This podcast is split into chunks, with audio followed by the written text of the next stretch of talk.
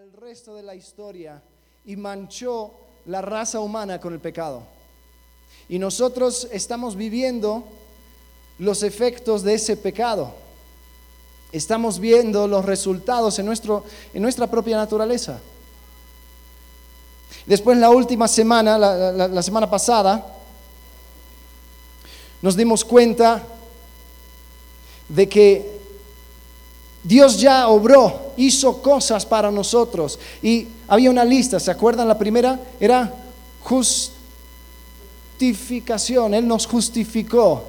Después hablamos un poco de la adopción. ¿Sí? ¿Están conmigo? Ok. ¿Y la tercera cuál fue? En la librería tenemos libritos para que puedas tomar notas, para que eh, esto sirva después del domingo.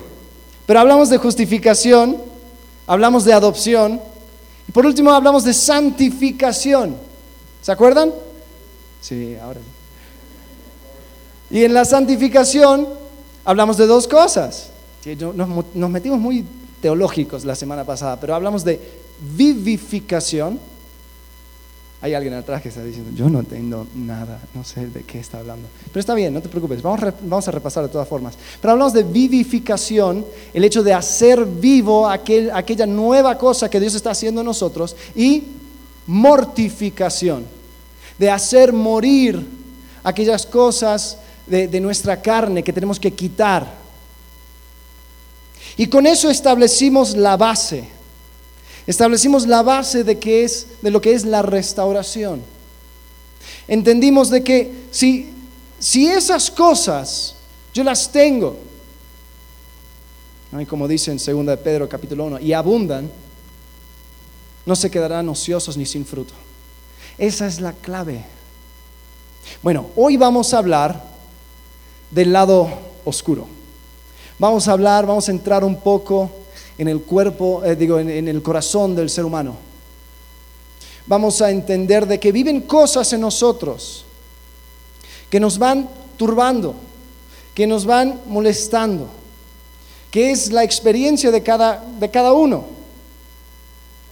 Y nos recuerdan de que hay algo mal dentro de nosotros. Hay algo que está dañado, algo que está errado.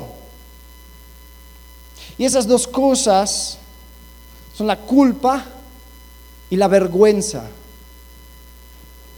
Vamos a orar antes de, seguir. Quiero, una vez más, quiero entregar esto en manos de Dios porque yo sé que esto es un tema que a todos nos afecta. ¿Sí? Oremos. Dios, háblanos hoy. Señor, te pido que tú puedas resplandecer en el corazón de cada persona, Señor, que tú puedas ser claro. Señor, que podamos entender de que hay cosas en nuestra vida que tenemos que quitar. Y que nunca vamos a sentir esa vida abundante, esa restauración que tú prometes. Hasta que empecemos a hacer el trabajo duro de quitar aquellas cosas, aquellos pecados arraigados. Señor, te pido que hables por medio de este tu siervo. En nombre de Jesús. Amén. Culpa y vergüenza. Sabes, desde Adán y Eva hemos tenido que luchar con estas dos cosas. Porque en el jardín, con ese primer pecado, se perdieron dos cosas. Se perdió la, inocencia y se perdió el honor. Y Dios echó al ser humano del jardín, culpable y avergonzados.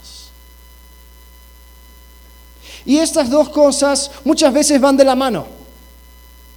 Muchas veces vienen juntas, pero tenemos que reconocer de que no son iguales.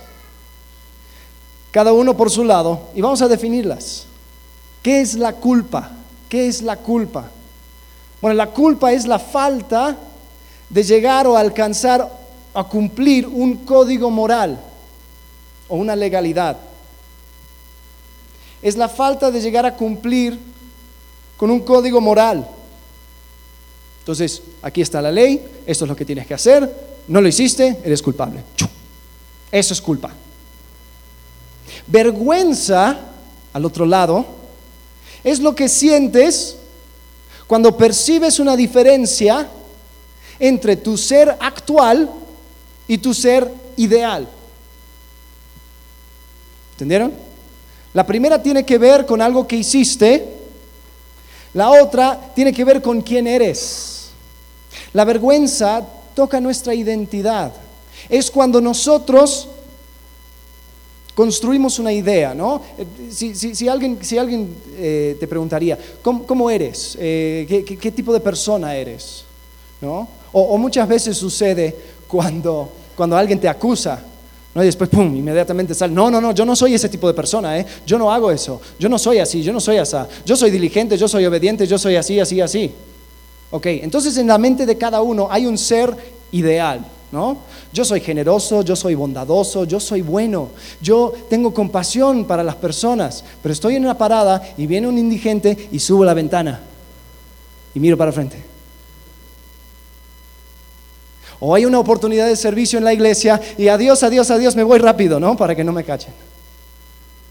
Entonces lo que llego a sentir es vergüenza. ¿Por qué? Porque mi ser ideal Ahí quedó. Y con lo que me quedo es mi ser actual. Me doy cuenta de que estoy dañado. Me doy cuenta que soy egoísta. Me doy cuenta de que no soy tan generoso como, me, como parezco ser, o aparento, o quiero ser. Tengo fallas. Entonces eso genera vergüenza. Porque aquel ser que quise ser y aquel ser que proyecto, no soy. Entonces hay una brecha. Y sabes, de, las raíces de, de culpa y de vergüenza salen ramas y salen frutos de ira, frutos de abuso, de lujuria. Vamos a ver cada una de estas cosas, pero pero quiero que entiendan de que todo eso está por arriba. ¿Has tratado de podar un árbol, o, cortar algo sin quitar las raíces? Pablo habló un poco de esto la semana pasada. No va a suceder. Después de unos meses va a empezar a crecer de vuelta. ¿Por qué? Porque todo el sistema de raíces se sigue alimentando. Y si podemos trazar la línea de todas estas cosas, enojo, lascivia, eh, todo lo que quieras, en su centro está estas dos cosas, culpa y vergüenza. Entonces vamos a entrar un poco en la primera, en culpa. ¿Sabes? Culpa no es, no es algo extraño, Dios lo creó y es bueno. Sirve para jalarlos y para empujarlos en, en la dirección correcta. Hay una culpa que es buena y la verdad es que es un estado, no es necesariamente un sentimiento, es un estado. Si quebrantaste la ley, eres culpable, punto, no importa cómo te sientes, ¿no? Y Pablo habla un poco de esta culpa en 1 Corintios capítulo 7, versículos 8 al 10. Eh, él está hablando de la tristeza que sienten los corintios porque él les, dijo dónde estaban fallando. Y Pablo dice en, en 1 Corintios 7, 8, dice, ¿Es primera? No, perdón, segunda Corintios. Segunda Corintios 7, 8 al 10. Dice, porque aunque os contristé con la carta, no me pesa, aunque entonces lo lamenté, porque veo que aquella carta, aunque por algún tiempo os contristó. Versículo 9. Ahora me gozo, no porque haya sido contristados, sino porque fuisteis contristados para arrepentimientos porque habéis sido contristados según Dios, para que ninguna pérdida padecieseis por nuestra parte, porque la tristeza que es según Dios, ¿qué? Produce arrepentimiento para salvación. Y que no hay y que no hay que arrepentirse, pero la tristeza del mundo produce muerte. Entonces aquí encontramos una sensación de culpa, eh, de tristeza por lo que hice, que es buena. Pero tú sabes que nuestro corazón es, tan creativo y somos tan propensos a tergiversar las cosas, a doblarlas y, a manipularlo para que podamos terminar con una sensación de culpa que no es correcta. Y si la culpa se puede definir como infringir o, no llegar a cumplir con un estándar, la pregunta que inevitablemente surge es, ¿quién está poniendo el estándar? Y podemos llegarnos a sentir culpable por cosas que Dios nunca, o sea, Dios nunca dijo que debemos sentir culpa. Podemos llegar a sentirnos culpables por los estándares de otras personas. Podemos llegarnos a sentirnos culpables por quizás un cónyuge que tenga expectativas en cómo vas a ayudar en la casa, cómo vas a, suplir necesidades, cómo vas a hacer esto o lo otro. Y te pone un estándar y dice, esto es lo que tienes que cumplir en mi mente. Y si no lo cumples, eres culpable. Y puedes llegar a sentir culpa por eso. Puedes llegar a sentir culpa por quizás un padre que tiene expectativas en cuanto a la educación de su hijo o su hija, o en cuanto al labor, el trabajo de sus hijos, y llegas a sentir culpa. Pero cuando realmente lo piensas, esa culpabilidad, esa sensación que tienes, no vino de Dios necesariamente. Es porque se puso un estándar de otra persona y tú lo aceptaste y tú trataste de vivir y llegar a eso, pero no pudiste. Y vives una culpa perpetua. Aún tú mismo. Hay personas que no pueden descansar. Hay personas que en el día de descanso tienen que salir y empezar a trabajar y empezar a hacer algo porque, porque ellos dicen, no, no, no, no, no, no, no me puedo quedar ocioso. hey, por algo Dios dijo, un día en la semana, descansa.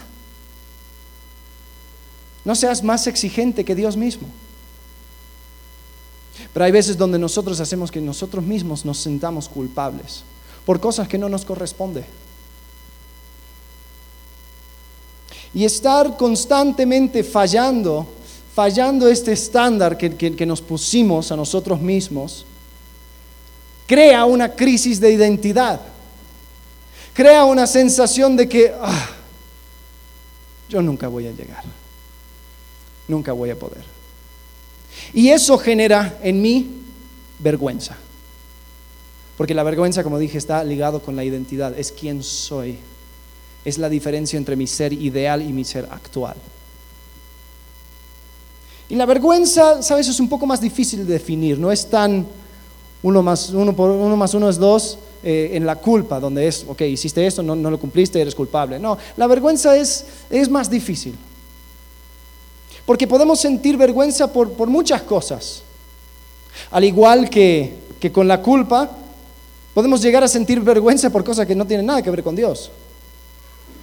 Por el auto que manejamos, por cuánto dinero tenemos en el banco, con ciertos miembros de nuestra familia, con los contornos de nuestros cuerpos. Y aún algunas personas sienten vergüenza en ciertos círculos de ser creyente. Ah, sí, yo te vi en la iglesia. Ah, sí, no, no, no, estaba pasando por la verdulería. No, no, no, no, no, tú no me viste ahí. Sí, sí, sí. Y llego a sentir vergüenza.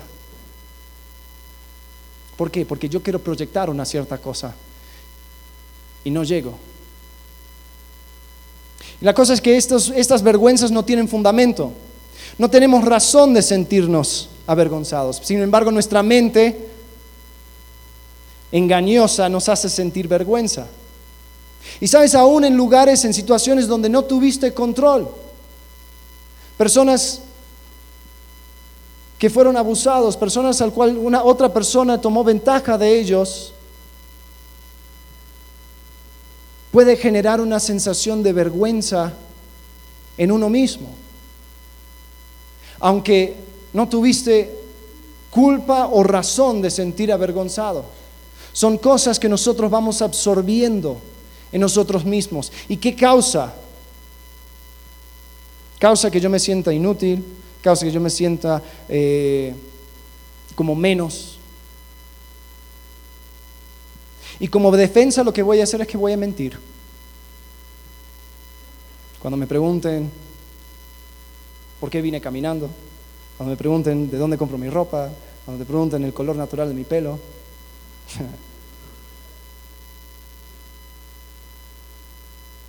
y aunque no quisiera, la vergüenza me hace sentir sucio. La vergüenza me hace sentir menospreciado. ¿Pero por qué? ¿Por qué sucede esto? ¿Por qué no podemos simplemente quitarnos esas cosas, esas vergüenzas y decir, no, no, no, ya está? ¿Sabes por qué? Porque nuestros ideales están mal.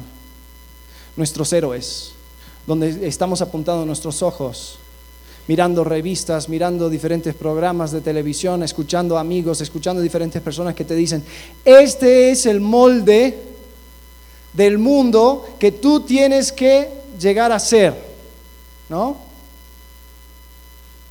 Eh, cuando murió Steve Jobs, todos empezaron a leer el libro, todos, todos empezaron a vestirse de negro y ser muy sangrones en la oficina porque querían ser Steve Jobs. Y y la verdad, o sea, proyectamos un ideal en todo. Pero tengo que preguntar, ¿dónde está Dios en esto? ¿Por qué siento vergüenza por un cierto ideal financiera al que no puedo alcanzar? Pero ¿quién te dijo que tienes que llegar ahí? ¿Quién te dijo que de, una cierta forma debes, parecer para que el mundo te considere hermosa, hermoso? Es más, espera unos 100 años. mira, mira las obras de arte hace unos 100 años y fíjate cuál era la ideal de, hermosura. Estamos viviendo una época, eso cambia. Pero sin embargo, lo absorbemos, lo absorbemos, lo absorbemos. Y nos, nos deja sintiendo avergonzados. ¿Y sabes lo que termina pasando? Es que tenemos unos ideales Frankenstein.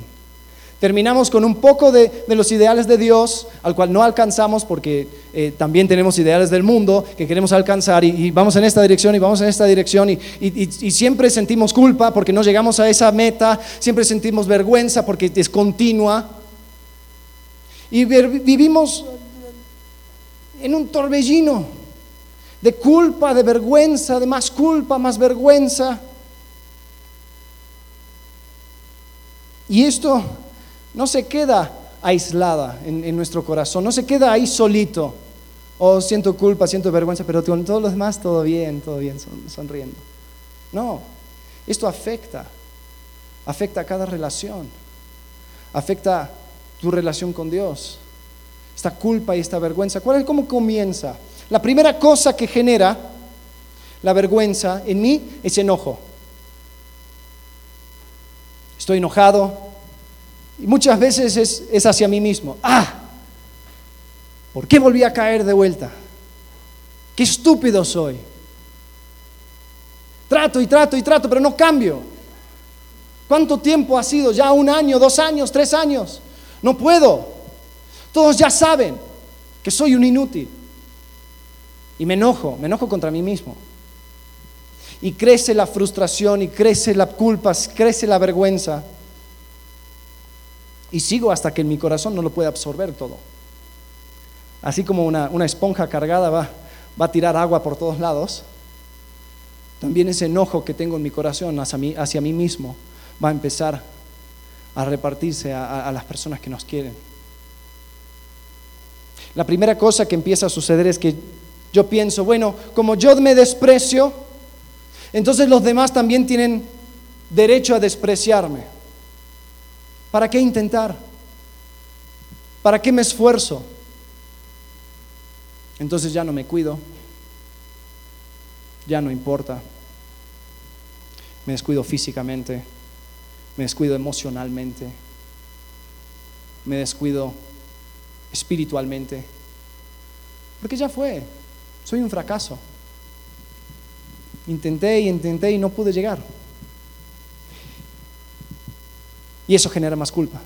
Y eso genera más vergüenza. La otra cosa que puede suceder es que nuestro autoenojo después se va mostrando en otras personas, pero de una forma negativa, donde yo digo, si yo no estoy feliz, entonces nadie más a mi alrededor puede estar feliz. Si yo estoy enojado conmigo mismo, yo no te puedo dar a ti ninguna razón para que te sientas bien contigo mismo. Yo soy un fracaso y por ende te voy a mostrar a ti que tú también lo eres, para que juntos estemos en esta pila de miseria. Y jalamos a la gente. Y somos duros y somos tajantes. Y lo más chistoso es que, es que pensamos que no, no, no, yo, yo soy muy exigente. Yo lo que tengo, tengo que enseñar a la gente la excelencia. No, eres un amargo, eso es lo que sucede. O sea, y, y porque tu autoenojo, ojo, no tengo nada contra la excelencia, pero hay formas y formas. Y muchas veces surge solamente porque yo quiero bajar a esa persona de su, pedestal. Yo no quiero que esté feliz. Yo quiero que se dé cuenta de que, de que él también, no, no, no, él tiene que sentir esa culpa, esa vergüenza. Y es chistoso. Bueno, no es chistoso, es muy triste si, si te pones a pensar, quizás a algunos de ustedes les tocó las palabras duras de tus padres, las palabras duras, tajantes, las que, te, las que acuerdas hasta el día de hoy. Pasaron 20, 30 años, pero te lo acuerdas como si fuera ayer. Que es muy común que después de un tiempo con tus propios hijos estés usando esas mismas palabras, estás tomando esas mismas actitudes. ¿Pero por qué? Es porque tu culpa porque tu vergüenza, tu enojo contigo mismo va a salir. Y desafortunadamente sale con las personas que más te aman y más quieren cuidar de ti y más quieren verte cambiar. Pero así como veneno tú lo vas esparciendo porque tu enojo contigo mismo ya no es ya, ya no puedes con eso. Entonces lo vas escupiendo.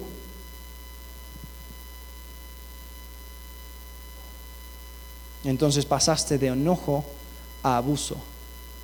Te volviste abusivo. Tú mira a todas esas personas que tienen esos problemas de ira, de abuso, de lo que sea, vas a encontrar un punto de culpa, de vergüenza en su vida. Los demás después se vuelven deshumanizados. Ya los demás son piezas de ajedrez para mi conveniencia. ¿Por qué? Porque yo no los veo a ellos con el valor que Dios les otorga. Yo no les veo como aquellos seres que fueron creados en la imagen y semejanza de Dios. Porque a mí se me hace difícil creer que yo fui creado en la imagen y semejanza de Dios, temerosamente, como dice Salmo 139. Entonces, ¿cómo voy a creer que los demás también lo son? No, no, no, no, no, no, no. Los demás sirven para mi conveniencia, entonces manipulo, desprecio. Llego a creer que las relaciones a mi alrededor son para mi conveniencia, mi placer. Y ahí es donde llego a la lujuria. Porque como ya la santidad, ya el, el valor de una vida humana se volvió a cero, porque yo no me valoro a mí mismo, yo no valoro a mis alrededores. Entonces, ¿qué importa si veo un video pornográfico? Son seres que existen para mi placer. ¿Qué importa si encuentro una persona ahí al lado, aparte de mi esposa? ¿Qué importa si, si no espero hasta el matrimonio? Ya no importa. ¿Sabes por qué? Porque ya fue. Ya mi culpa, mi vergüenza es demasiado que ya tengo que tapar eso y, lo demás no tiene valor. Ira, abuso, lujuria, tienen sus raíces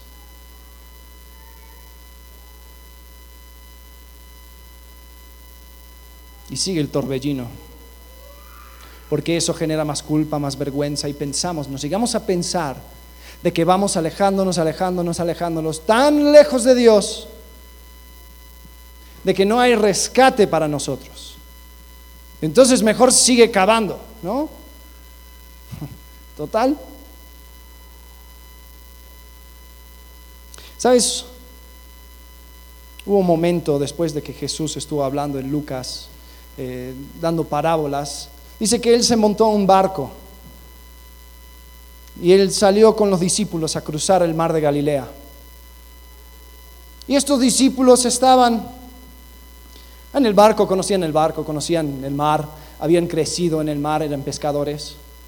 Entonces quizás no se preocuparon tanto cuando vieron a las tormentas llegar. Dijeron, bueno, está bien, una tormenta más. Pero algo sucedió en esa tormenta que los mismos discípulos, estos pescadores, se asustaron y llegan a Jesús y dicen, maestro, perecemos, ayúdanos, haz algo. Y si se acuerdan de la historia, saben lo que viene después. Jesús se levanta, sube hasta arriba donde está el barco y reprende al viento y reprende a las olas y dice, tú no, tú no tienes autoridad. Dice que se hizo gran bonanza, una paz inmediatamente. Y hay una pregunta que hace Jesús después a los discípulos.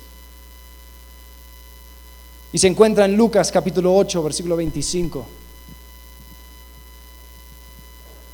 La pregunta que les hace es, ¿dónde está vuestra fe? ¿Dónde está vuestra fe?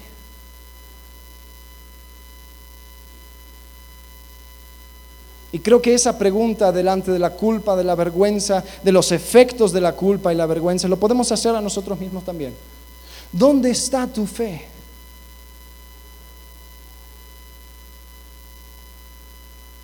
Y lo que quiero repasar ahora son algunas cosas, el cual vimos la semana pasada, pero lo vamos a ver con otra perspectiva. Y la primera cosa que, que veremos es el tema de la justificación. En Colosenses capítulo 2, versículos 12 y 13, dice así, y vosotros, estando muertos en pecados y en la incircuncisión de vuestra carne, os dio qué? Vida. ¿Dónde estamos? Versículo, versículo 13. os dio vida juntamente con Él, perdonándoos todos los pecados. Versículo 14, anulando el acta de los decretos que había contra nosotros, que nos era contraria, quitándola de en medio y clavándola en la cruz. Ahora, ¿cuál es la palabra clave ahí en el versículo 13? En el versículo 13 dice, vosotros estando muertos en pecados en la instrucción de vuestra carne, os dio vida juntamente con Él, perdonándoos todos los pecados. ¿Cuál es la palabra clave ahí? ¿Cómo?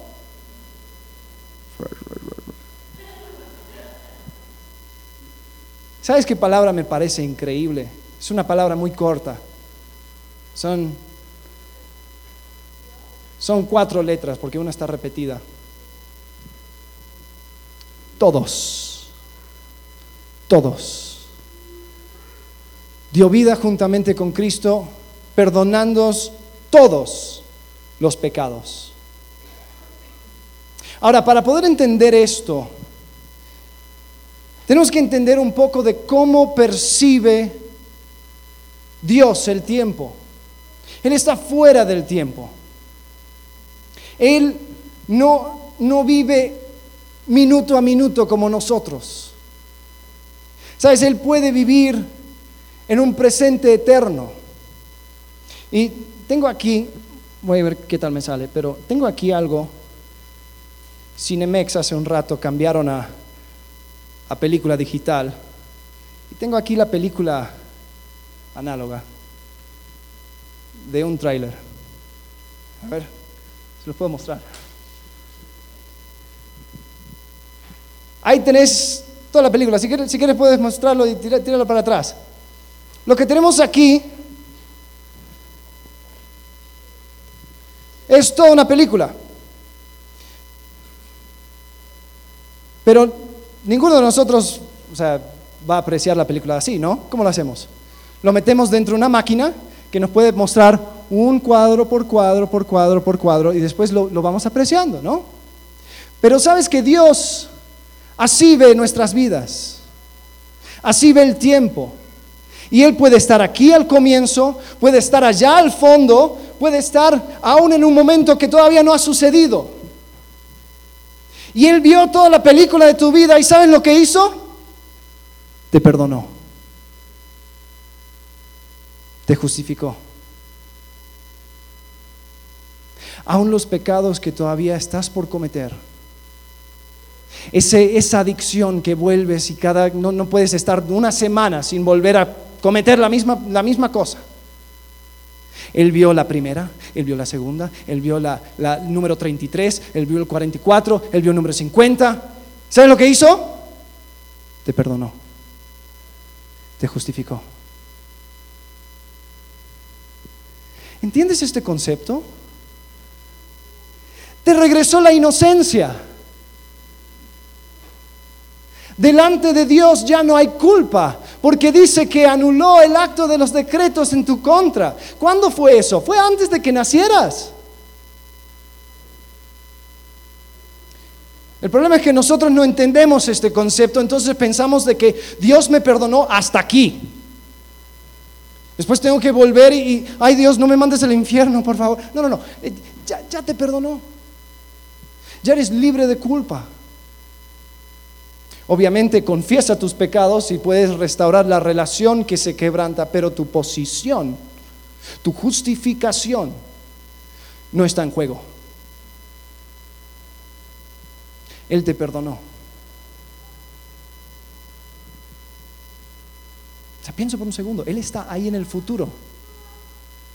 Él está ahí sentado al lado tuyo cuando estás por cometer ese pecado y ya lo vio y ya te perdonó. La próxima cosa es la santificación. Sabes, hay un par de cosas que tener en cuenta con la santificación.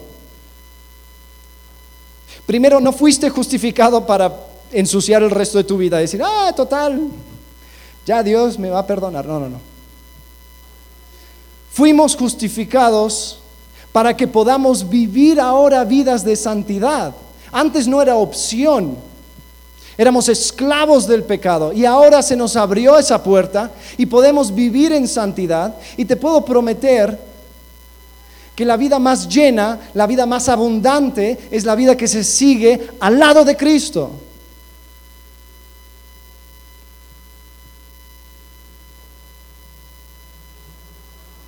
O sea, la vida cristiana, la, justificación no es un boleto para, poder hacer lo que quiero, una tarjeta de, crédito sin límite que puedes usar y, para pecar y ah, pon, un poco más a mi tarjeta porque total, papi Dios me lo va a pagar. O sea, no, así no funciona la justificación.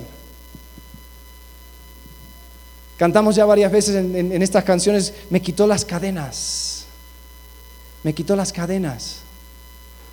¿Para qué voy a volver a la esclavitud y pensar que estoy libre. No, no, no, no, no. Si me quitó las cadenas, entonces sal de la cárcel. Y para eso es la santificación. La segunda cosa que tenemos que tener en cuenta en cuanto a la santificación es esta. Eh, como Cristo perdonó, escuchen bien, que perdonó ya todos tus pecados.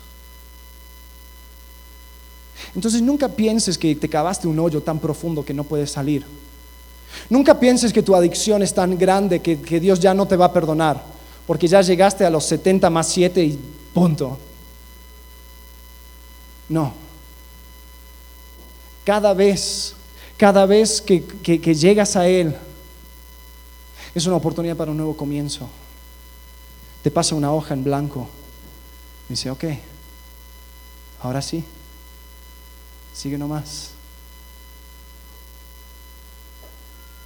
¿Dónde está vuestra fe? Filipenses capítulo 1, versículo 6. Estando persuadido de esto, que el que comenzó en vosotros la buena obra, la perfeccionará hasta el día de Jesucristo. ¿Lo crees? Entonces, ¿por qué nos dejamos desanimar? ¿Por qué bajamos los brazos cuando hay culpa y cuando hay vergüenza? Te digo algo, es una falta de fe. Yo no creo que esto es posible. ¿Dónde está vuestra fe? Llegamos a ser como los discípulos, desesperados y pensando de que, uy, esta tormenta sí nos va a hundir. No, no, no. Fuimos justificados. Estamos en la mano del Padre. Dios nos dio las herramientas para poder seguir nuestra santificación. Y ahí Dios nos dio una promesa. La última cosa, el último concepto es adopción. En Génesis capítulo 2, versículo 25, dice así, Génesis 2, 25, y estaban ambos desnudos, Adán y su mujer, y no se avergonzaban. ¿Te imaginas un mundo sin vergüenza? ¿Te imaginas un mundo donde puedes ser completamente conocido? y sentir, sentirte amado.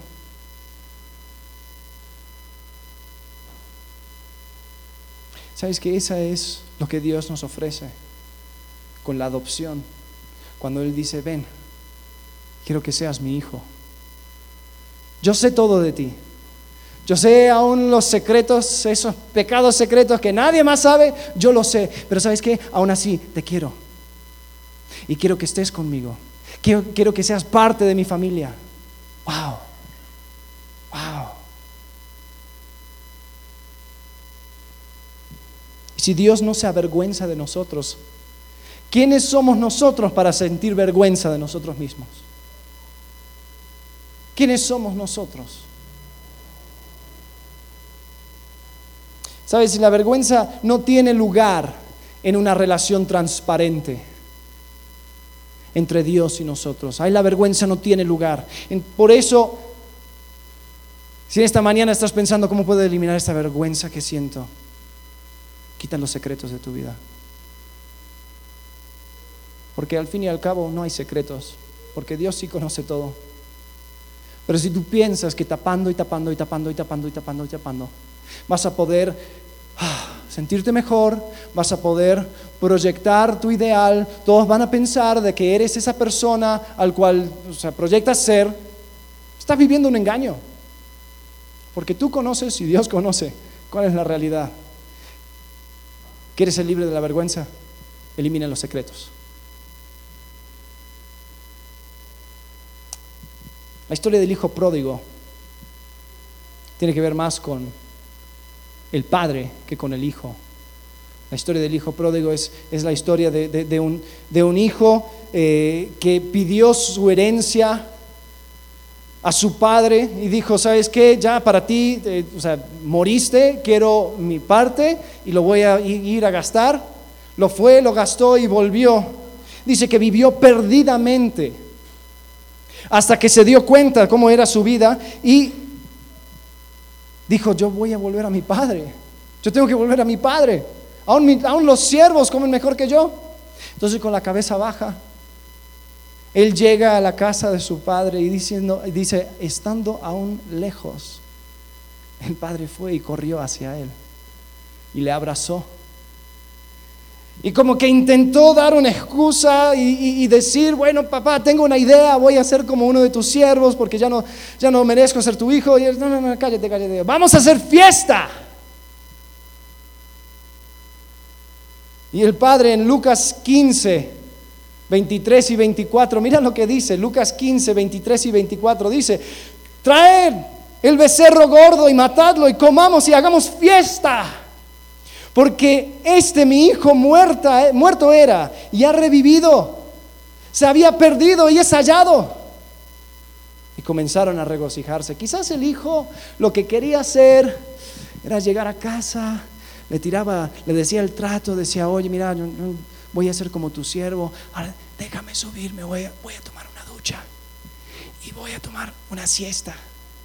Y no quiero que nadie se entere yo voy a regresar. Y, si alguien pregunta, dile que, que, estoy, soy un jornalero.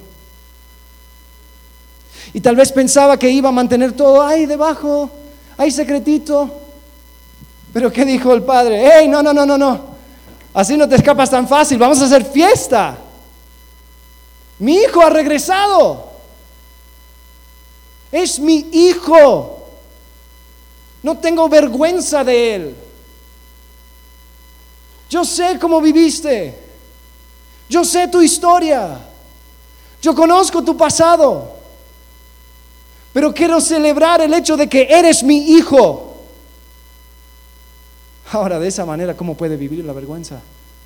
¿Cómo puede vivir la culpa en mi vida? Qué increíble. ¿Sabes? Ya para terminar, en el jardín se perdió la inocencia, se perdió el honor. Pero así como Adán lo perdió, Cristo lo pudo recuperar. Amén.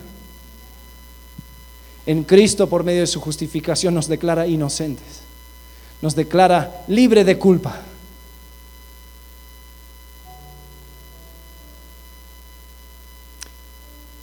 Ya no hay que vivir con culpa porque Cristo ya te justificó. Él miró toda tu vida. Lo anulé sobre la cruz. Ya no hay que vivir con estándares erróneos, porque es Cristo que te va santificando. Tú no vas a poder hacerlo con tus fuerzas, entonces ya ni intentes. Hay que hacerlo con el poder del Espíritu Santo. Y Dios sabe lo que está haciendo contigo. No te preocupes. El que comenzó la buena obra en ti lo, lo perfeccionará. Tú séle fiel. No hay que vivir con vergüenza, porque el Altísimo sabe todo de ti. Y aún así te quiere.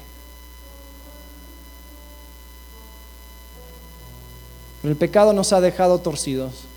El pecado nos ha, nos ha dañado. Entonces quiero que pienses, ¿cuáles son las razones en tu vida por las cuales sientes culpa? Vamos a cerrar los ojos. Quiero que, que te enfoques en eso.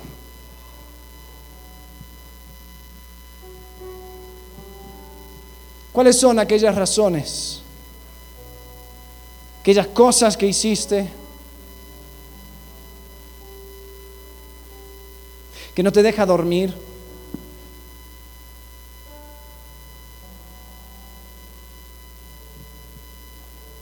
¿Qué cosas de tu persona, de tu identidad te ponen rojo con vergüenza?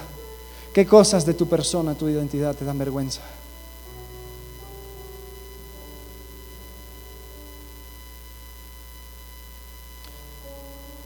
¿Por qué no lo pones ahí en tu mente? En manos del Padre. Si quieres en un acto simbólico puedes levantar las manos y dárselo a Él. Es decir, Dios, tú ya me perdonaste.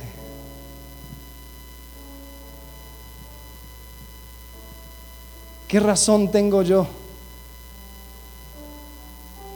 de seguir con esta sensación de culpa, de vergüenza?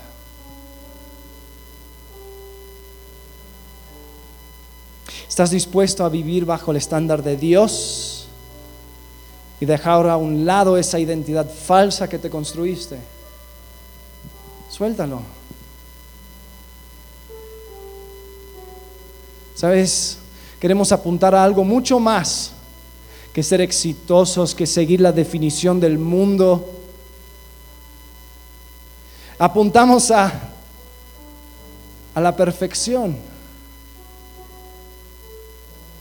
Porque la obra que comenzó Cristo en nosotros lo perfeccionará. Entonces deja que Él haga su obra.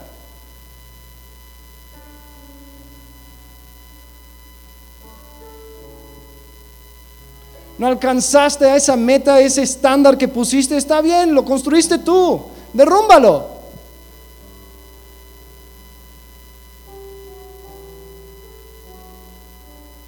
Vive como hijo amado del Altísimo. ¿Dónde está tu fe?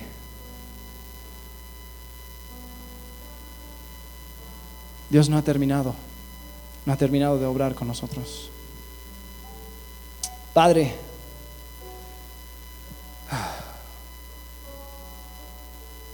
ayúdanos a verte a ti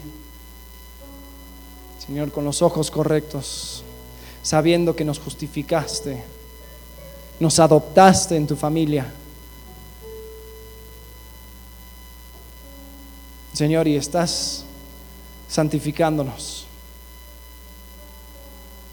Padre, queremos abandonar todo sentimiento de, de culpa, de vergüenza, porque sabes quiénes somos en ti. Y sabemos que todo lo que hicimos ya está clavado en la cruz.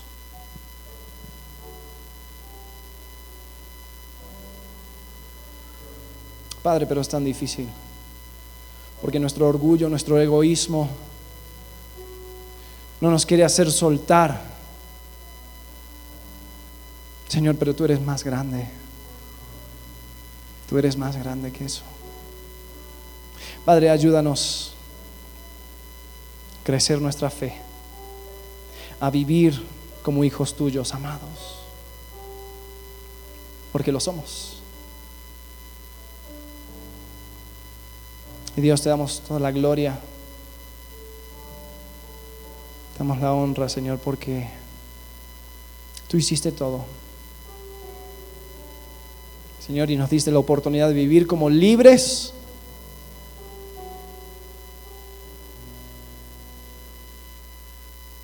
Santificados hijos tuyos. Te adoramos en el nombre de Cristo Jesús. Amén.